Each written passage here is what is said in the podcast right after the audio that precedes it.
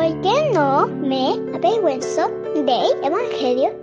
Porque es poder de Dios para salvación a todo aquel que que. Romanos 1.16 Hola niños y niñas, ¿cómo están? Esperamos que esta sea una excelente semana. En primer lugar, y antes de comenzar con la meditación del día de hoy, queremos mandarle un gran saludo, un gran abrazo a un niño que se llama Josué Montaña, que es de Colombia.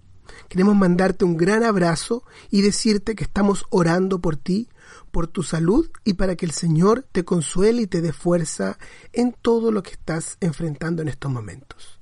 También un gran abrazo para tus papás, los cuales ciertamente oran sin cesar por tu recuperación, y así también lo haremos nosotros.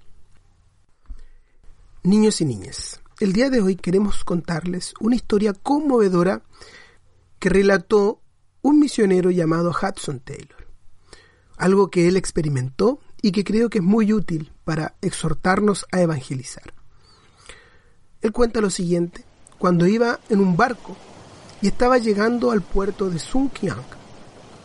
Él se preparaba para bajar a tierra para predicar y distribuir tratados. Y él cuenta lo siguiente. Oí el grito de un hombre que había caído al agua. Salí a la cubierta junto con otras personas y pude ver que Pedro, un chino que había pasado algunos años en Inglaterra, ya no estaba sobre la cubierta. Habían varias personas a bordo, mirando inútilmente hacia el lugar donde había caído, pero sin hacer ningún esfuerzo para salvarlo.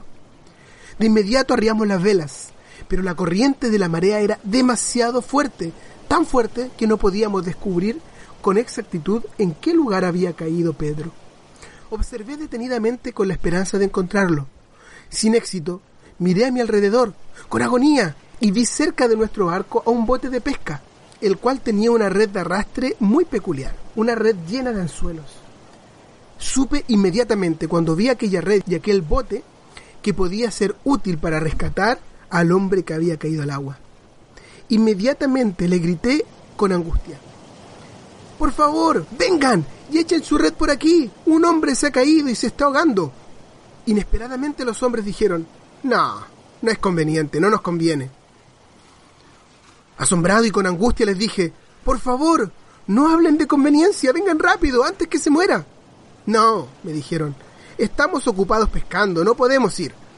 ¿Qué importa que estén pescando? Les daré más dinero del que pueden obtener durante varios días de pesca. Solo vengan de una vez, por favor. Mm, ¿Cuánto dinero nos darás? Pero no podemos discutir de eso ahora, vengan rápido, o será demasiado tarde le, le, le, le, daré cinco dólares. No, no podemos hacerlo por esa cantidad, es muy poco. Danos 20 dólares y echaremos nuestra red.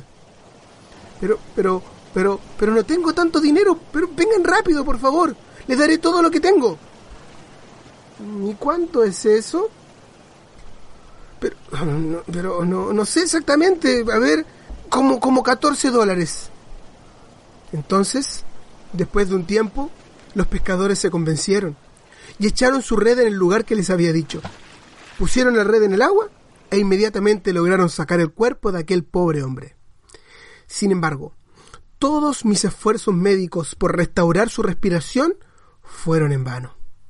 Una vida había sido sacrificada por la indiferencia de los que podían salvarla casi sin esfuerzo alguno. Este incidente me golpeó duramente, dijo Hudson Taylor y con tristeza, pero estuvo lleno de enseñanza, pues apuntaba a una realidad mucho más lamentable. ¿Acaso esos pescadores no eran realmente culpables de la muerte de aquel pobre hombre chino?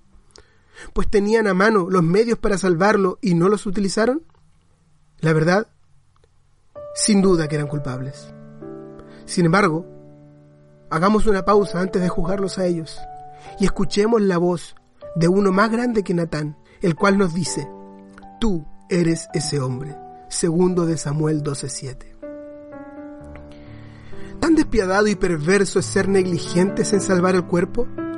Entonces, ¿cuánto más merecedor de castigo es aquel que deja que el alma perezca y como Caín dice, ¿soy yo acaso guarda de mi hermano?